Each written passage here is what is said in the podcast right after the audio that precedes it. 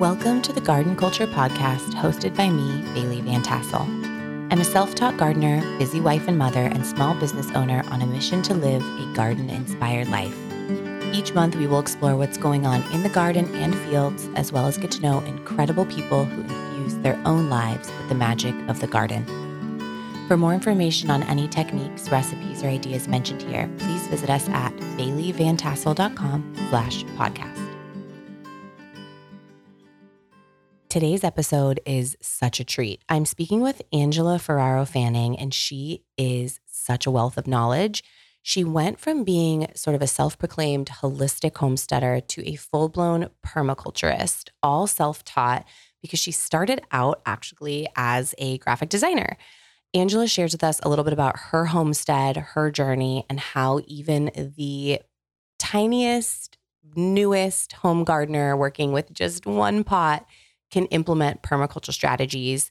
It is such a beautiful listen. Get a notepad out if you're really passionate about this. I took a ton of notes, but Angela is a wealth of information and truly has an inspiring look at what it takes to just shift our mindset a little bit to work with the land, with the environment, as opposed to just sort of imposing our will as gardeners, so that you don't have to constantly be gardening, and instead you can just be living sort of in awe of nature and your space.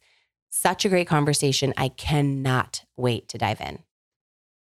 Good morning, beautiful Miss Angela. How are you? I'm good. How are you? I'm so good. I'm so excited to chat with you because A, we've known each other for a long time and we've never had an in-depth conversation about permaculture, but you've been on my list of like experts I need to talk to and interrogate in some fashion, but also because um, you have this really incredible amount of knowledge about something that I think is just vastly under talked about.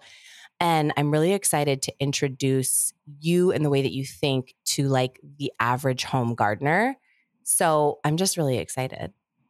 I'm excited too. Thank you for having me. You're so welcome.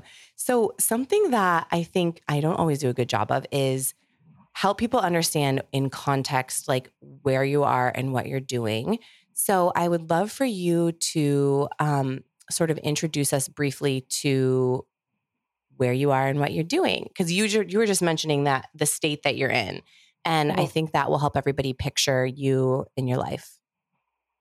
Okay. So you want to step into to Angela's world real quick? You want me to give yeah. you an audible tour? Yeah. Just um, like a top line of kind of what you got going on over there. Okay. So I'm located in central New Jersey. I'm on a six acre historic homestead. And what that means is it was um, built and created in seventeen seventy-five. I moved here about eight years ago, but I've been a homesteader for ten or eleven years now. So I did start at a small three quarter of an acre property. I started gardening. I've actually always been a, a hobby gardener. I started with ornamentals, then got into vegetable gardening.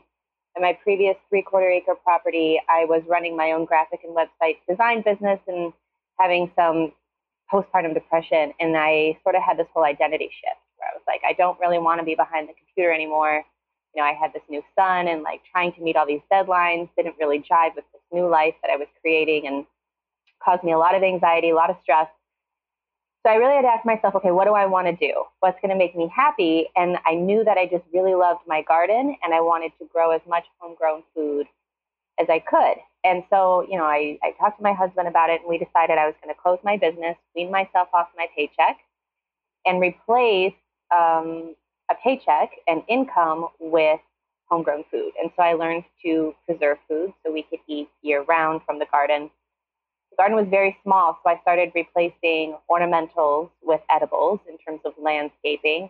And then we got the ducks for eggs, and I started taking a beekeeping class and getting into composting.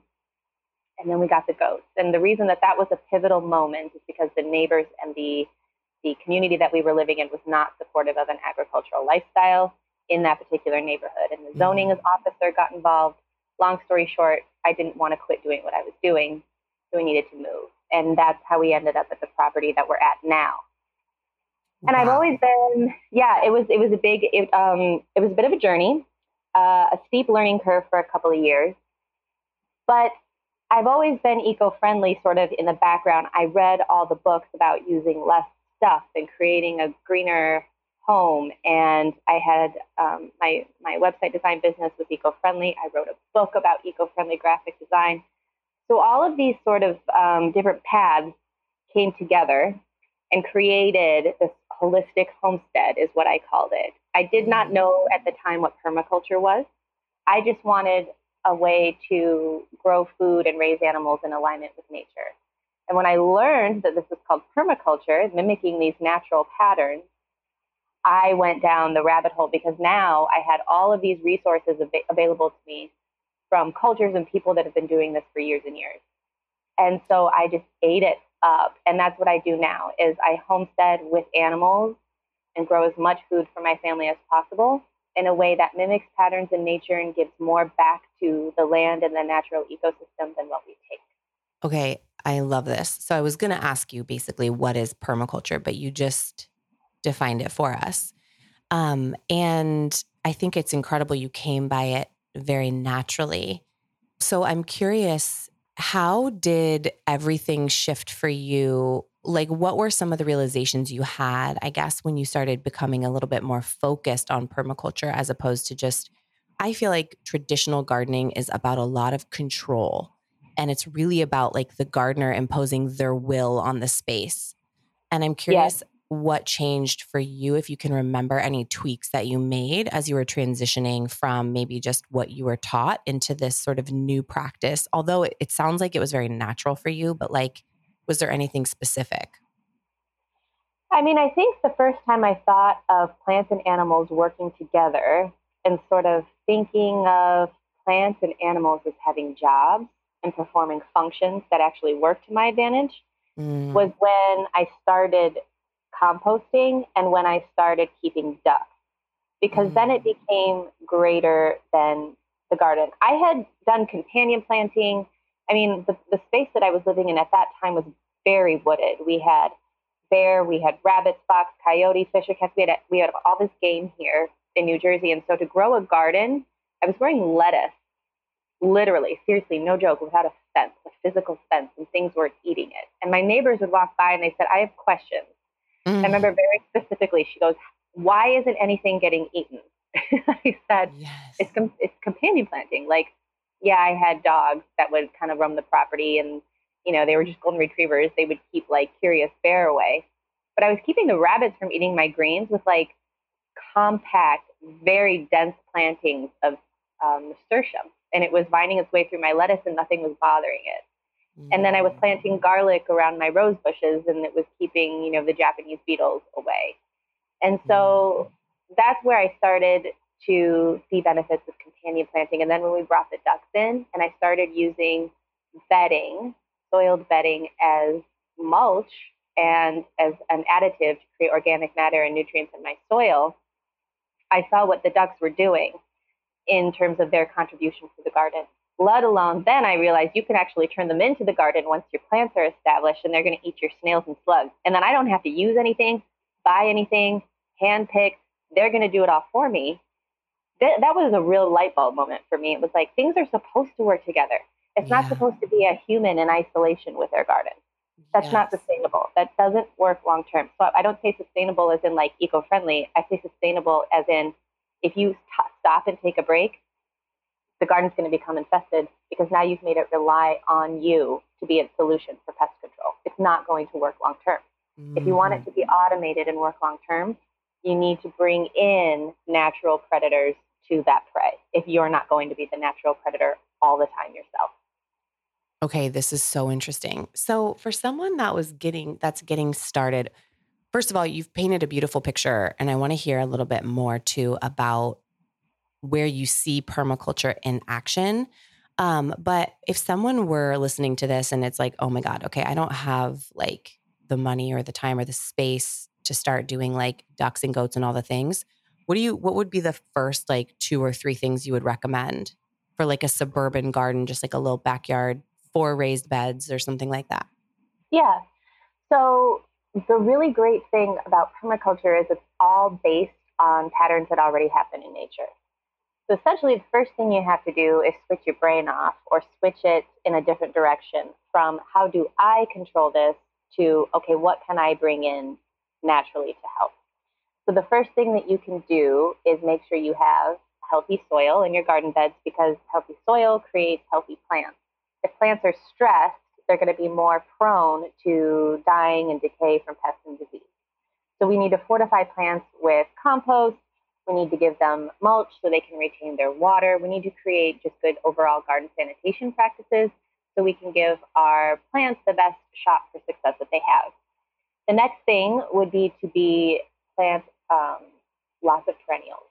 So perennials offer a habitat to native birds and insects. And I have never seen so many praying mantis egg cases as I have now, now that we have aronia berries, blueberries, strawberries, raspberries. We're giving them plants to set up a shelter and stay in year round.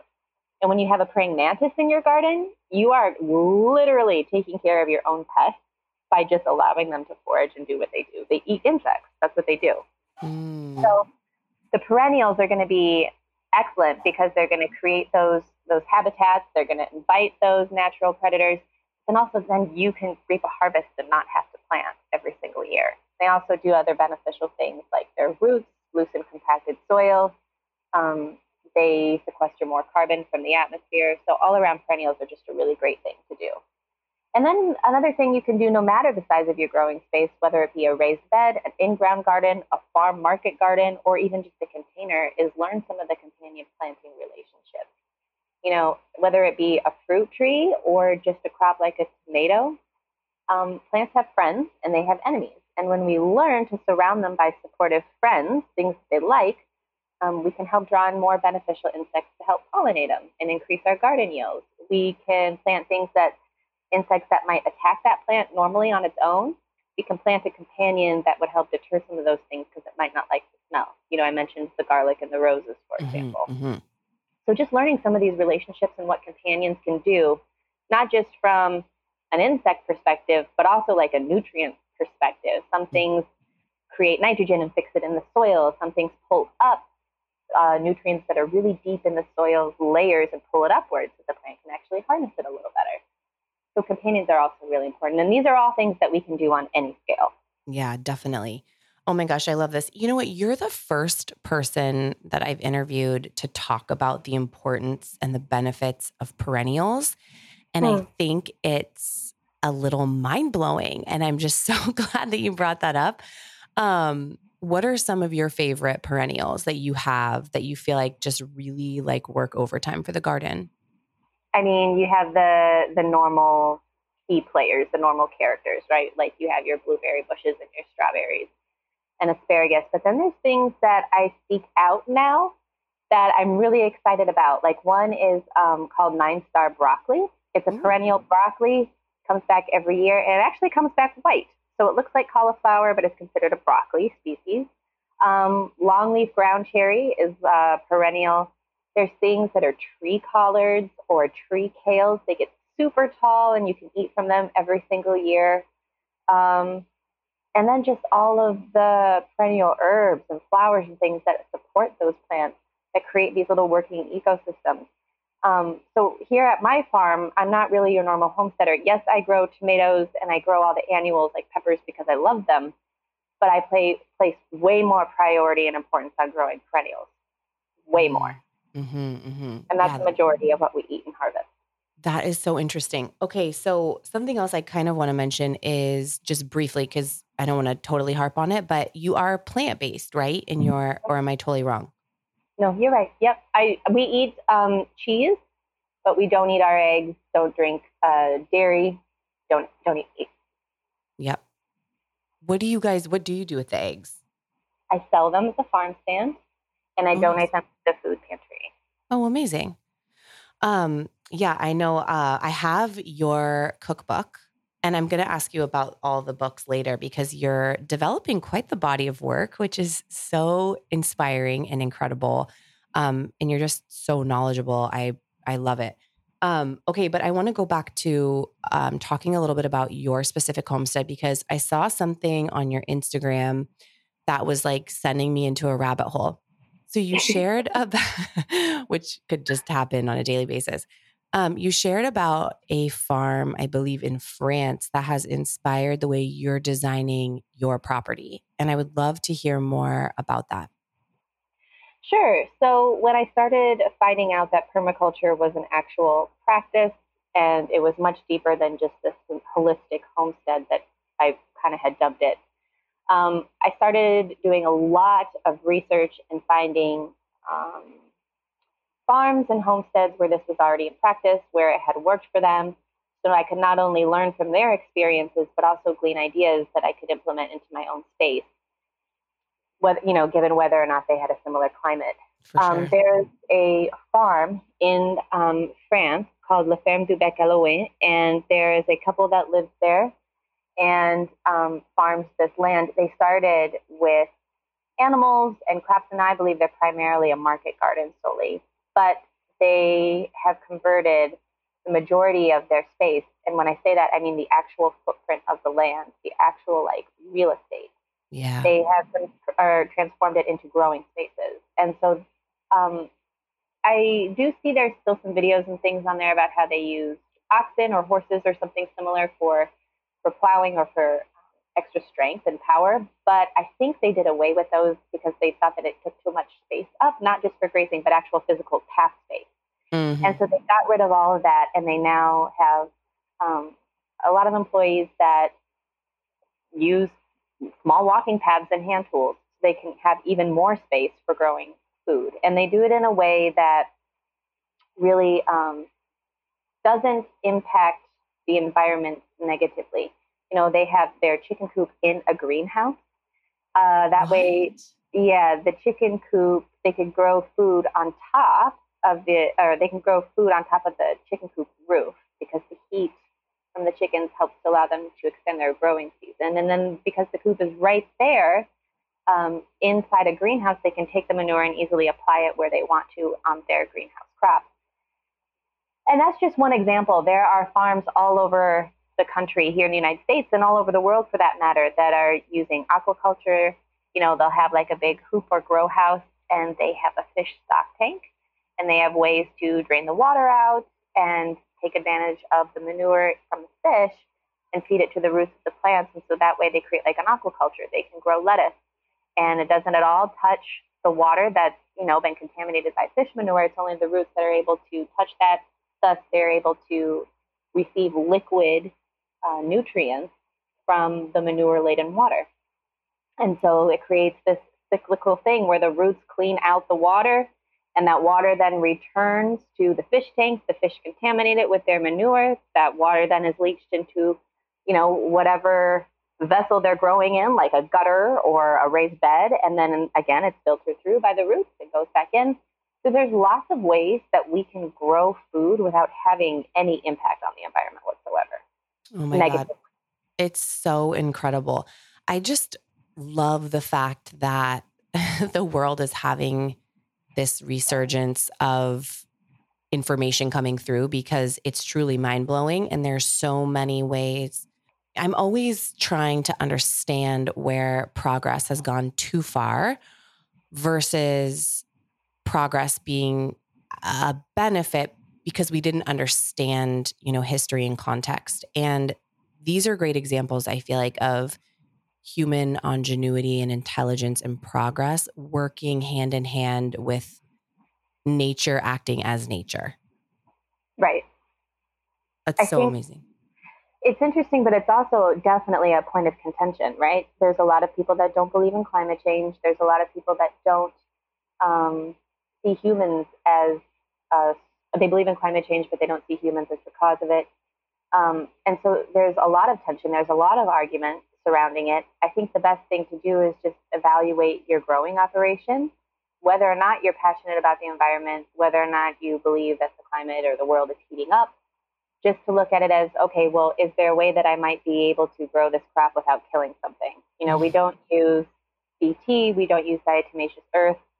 I don't use, and I literally use nothing, nothing in my growing space.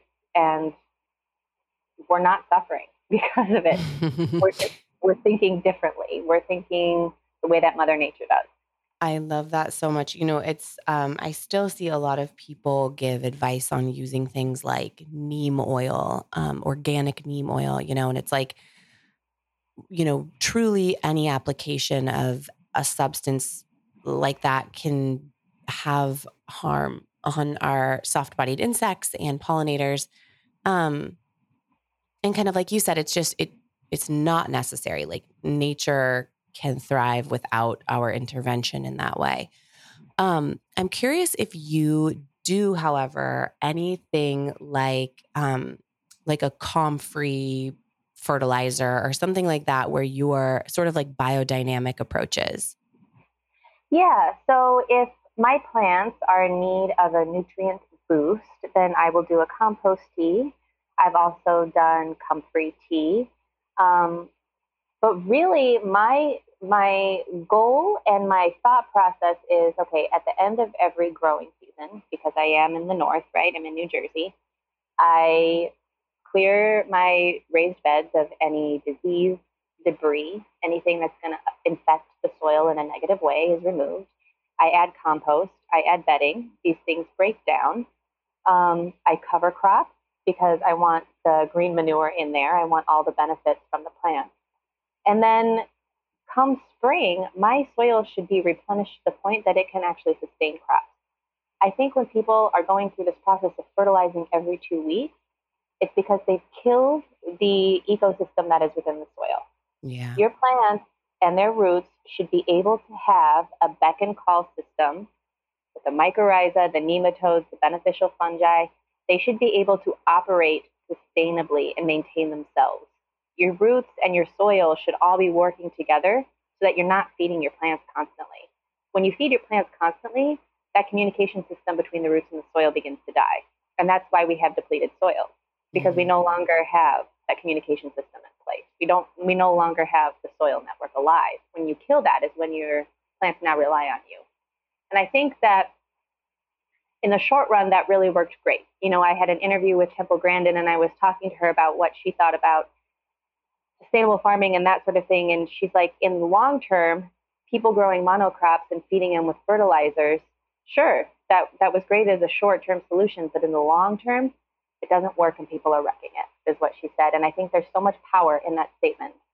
Um, you know, I definitely am not a soapbox permavangelist or anything like that. I just think that we've gone too far in one direction. If we can rein it in a little bit and try to tap back into what, you know, Mother Nature does, we can really create a stronger growing space. Absolutely. I totally agree with you. And um, similarly, the farther along in my own gardening journey, really like the less gardening I actually do. um, yeah. It's more like observing and preparation, honestly, in terms of like the hard work. And um, people ask me that a lot, like, how much time do you spend in your garden every day? And it's like, mm, I don't know, maybe ten minutes. And that's like walking around and checking things out and harvesting. I'm not really out there with like a hoe or fertilizer or anything. You know, there's a couple times throughout the year that I'm changing things over and doing some work to keep the, to help the garden be set up. But I'm not, I'm not out there every single day, like working. It's, it's working yeah. on its own. Yeah. Okay, real quick. I want to tell you about the Kitchen Garden Society. It's my monthly gardening club for all levels of gardener and in all U S hardiness zones. We're helping gardeners everywhere save time, maximize your yield, and build your true instincts. Each month in the Kitchen Garden Society, you get a to-do list of what to be harvesting, sowing, and transplanting, as well as what you should tend and task to. You get seasonal recipes and deep dive timely lessons to accompany the skills you're going to need in the garden this time of year. You hear from experts each month and get daily inspiration for seasonal living, as well as the opportunity to share and ask questions in our members-only Facebook group. I hope you'll visit us at the kitchen garden society dot com and check it out. Amazing. Um, so I'm curious, and this is a little bit of a pivot. If there was anyone, I'd like to hear a little bit about your childhood and your upbringing. Did you grow up in a family that gardened and grew things and farmed, or did you come by this by way of, was there someone in your life that inspired you, or how did it all happen for you way back in the beginning? I mean, when I was really, really little, I remember picking strawberries with my grandpa in his neighbor's backyard. uh, I remember, I think at one point in my childhood, my parents did a watermelon patch. Uh, but no, I do, I do not come from an agricultural background. I do not come from a farming family. Um, I did live in the Midwest before I moved to the East Coast here, but that is the extent of my, you know, my stereotypical relationship with farming. I did not like camping. I did not like going to the outdoors, but I did always just really love flowers and growing ornamentals. And then when I got my first home, that's when I decided I wanted to grow some herbs, and I'm a, I'm a big foodie. Mm-hmm. And so having fresh ingredients in my dishes, that appealed to me. And so I thought, well, I, the freshest way to have ingredients is to grow them yourself. And so then I started kind of getting into vegetable gardening that way. And it just continued to snowball. I just really found that I had such a passion for growing. And then, you know, I'd always loved horses. My dad took me on a little lot of trail rides when I was little. I never had horses. And so I always knew when I grew up, I wanted them. So there's always been just kind of a love for animals. Yeah. And like I mentioned before, a love for, you know, eco-conscious living. And um, they, they really just kind of all came together. I love how you've just sort of followed the passionate cues in your life to sort of take you one step further. Because now, I mean, you, you mentioned the horses, but you have two, are they Clydesdales? Like huge horses that are so beautiful. Yes. Thank you. Yeah. Um, yes, they are Clydesdales. Yes, they make are. Sure. Okay. I grew up with horses and mules, but I was like you, I was not, well, I don't know, not like you. My, my dad would take me on trail rides enough, but I was not interested at all when I was younger. And now I look back and I'm like, what was I thinking? Um, but I just couldn't, I was just, I wanted to be a ballerina and anyways, enough about me. But um, I think it's beautiful how you've taken these, there's been a common thread, it sounds like, throughout your life in terms of where your interests lie and where your heart is. Like there's no doubt that you're, I feel like, living out sort of your calling. Um, but I love how you've been really true to that. Thank you. You know, for, for me, and I think also now in the days of maybe social media and more online platforms, I think there's a lot of traction in homesteading and farming, but I think there's a lot of people who don't necessarily feel it's their calling. It's sort of a trend. Mm-hmm. And I don't think there's anything wrong with more people homesteading. I believe in it as a lifestyle. And so I think it's great the more people that do it. But for me, it's not really about a popularity contest. If social media goes away, I'm still going to be living the same way that I live now. For me, this is, this is truly in my soul and in my bones. Like I know I'm supposed to be doing this lifestyle. And I don't share about it because I'm trying to convert anyone. I don't share about it because I'm trying to, you know, verbally vomit my thoughts and opinions. I share it because it's my passion. And when you're passionate about something, you just want to share it with the world. And if it inspires somebody to grow a tomato plant, that's awesome.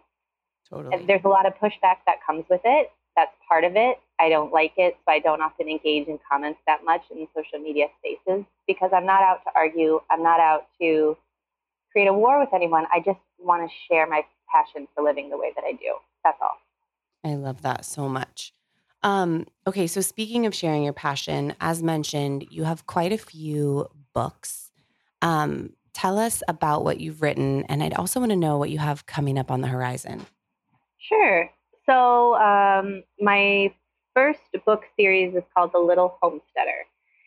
This is printed with a publisher out in the U K. So you can find the books in the States, Canada, the United States, Australia, New Zealand, and I think there's a the rights to print in a few other countries, I think Spain and France. Um, the idea is just to help people get into a more eco-friendly mindset, whether or not you have a farm or a homestead. You can live in a high-rise in a metropolitan area. You can have a huge, massive farm with animals. It's just about thinking more in alignment with nature and saying, okay, what's available right now? What's in season? What can I do for activities? What can I cook? And it's a four-part series broken down into the different seasons. Um, then the other one that I have is a cookbook that I co-wrote with a friend and self-published, and that's called The Harvest Table, and that's just a four-part cookbook, um, again, broken down into the seasons, to help people say, even in the wintertime, I can really eat from a C S A or from my backyard, and it's like, yes, you can. Here's some recipes. And so that just is an advocate for seasonal eating. The one that I'm most proud of and that's closest to my heart is my book that I just recently wrote called The Sustainable Homestead.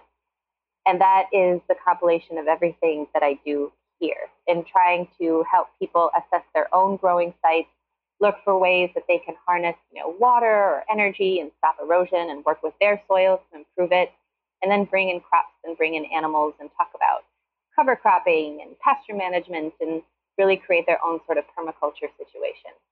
So all those books are available on Amazon, and uh, the Little Homesteader Series and the Sustainable Homestead are available wherever you get them. I'm just going to link to all of those in the show notes for everybody listening. Um, I'm really excited to get my hands on the Sustainable Homestead because I'm just excited. You're so knowledgeable. It's incredible. Thank you.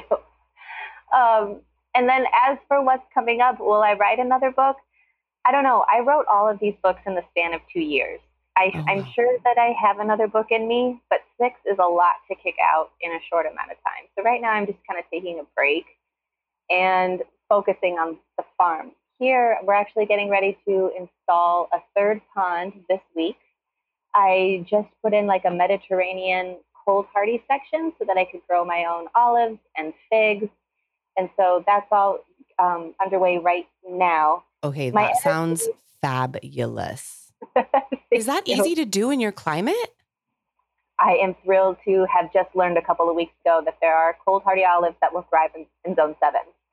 And oh so gosh. I have my olives I just put in, and then we have turkey figs, which I don't know how they are, but we're going to grow them because somebody's going to like them. Yeah. And so those are going to be interplanted in between along with artichoke and lavender. So we have our own little, you know, our neighborhoods, our guilds, our mini ecosystems going. Yes. Um, So right now I'm I'm excited to just put my all my energy, not just into my family, but back into the farm because I feel like it's only had like half-assed energy for a couple of years. And so, yeah, that's where I want to be right now. I don't have any books on the horizon that I know of. I'm sure there will be another one at some point, but right now I'm not just I'm just not ready. You just yet. sealed your fate on another one. um, Maybe. Okay, speaking of books, though, and this is something I ask everyone, I'm amassing this incredible list. I don't know what I'm going to do with it, but I'm I'm going to make it, obviously, I mean, without having to listen to every episode, although everyone should. Um, I want to know what your top book recommendations are for gardening, permaculture, sort of anything that we've talked about today. What would you recommend that we read? Or what have you just loved reading? So my two favorites are Restoration Agriculture by Mark Shepard. I really, really love Dirt to Soil by Gabe Brown. If you are interested on reading more about that farm, La Ferme du Bec Hellouin that I mentioned in France, um, check out their book, Miraculous Abundance. Mm. The first two that I mentioned are more... Um, They're not so much a memoir like Miraculous Abundance, which is still wonderful and interesting, but Restoration Agriculture and um, Dirt to Soil, they have all of the science, all of the studies, all of the facts to kind of talk about what permaculture does, where commercial farming has taken us as a society and what we can kind of do to think differently or change things for the better. And so those ones I really love because they gave me a lot of insight and a lot of resources other than like reading, you know, like university articles and county extension journals. So that's really yes. nice to have another resource for that. And they're they're very good and very knowledgeable authors. I but yeah, that. Miraculous Abundance, if you want to kind of hear about somebody else's journey into creating a permaculture farm, that is certainly one that's entertaining and um, also very, very inspiring. Oh, I love that. Thank you so much. Okay, so where can everybody find you if they just need more Ange in their lives? So Axe and Root Homestead is the name of my farm. You can find Axe and Root Homestead, that's my username, on Instagram, TikTok, and also on YouTube. Um, and then I have a podcast with another friend, another homesteader called Homestead Education. And so um, we should pick up recording again in the fall. So those are the places you can find me. Awesome. I love that so much. Well, thank you for chatting with me today. I I took more notes actually in our conversation than I think I have in the history of anyone because um, if if anyone listening can't tell, I'm just very interested in helping, like you have, sort of convert people from just home gardening to like home permaculture that yields food. And um, just practical application is where it's at. So just even hearing your plant recommendations is really exciting because it just it just reframes, like you said, and, you know, step number one is sort of change the way you think about it. And I always think that's a fun exercise. And it's just so expansive when you, when an old dog learns new tricks, you know? Yeah, no, I love that. I think that's great. Amazing. Well, thank you so much for your time today. And no, I hope, yes, I hope you have a great week. Likewise. Thank you, Bailey. Okay, bye. I hope this episode has been balm for the soul and inspiration for the heart. I would love if you left a review to let me know your thoughts or anything you're interested in learning, and I'm so grateful that you found this space. For more information on any techniques, recipes, or ideas mentioned, visit us at baileyvantassel dot com slash podcast.